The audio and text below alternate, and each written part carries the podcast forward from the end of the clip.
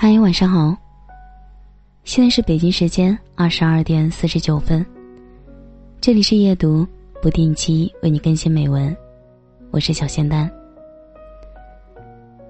今天跟大家分享的文章是来自汪国真的。如果生活不够慷慨，如果生活不够慷慨，我们也不必回报吝啬，何必细细的盘算着付出和得到的哪个多？如果能够大方，何必显得猥琐？如果能够潇洒，何必选择寂寞？获得是一种满足，给予。是一种快乐。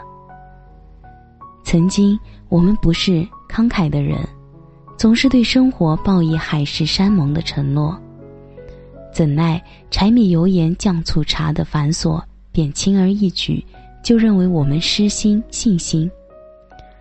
曾经我们是乐观的人，对生活抱以太多的幻想，便以为社会会宽容我们，无奈现实的残酷。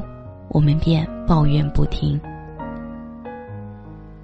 感谢你的收听，这里是夜读，不定期为你更新美文，我是小仙丹，祝你晚安，有个好梦。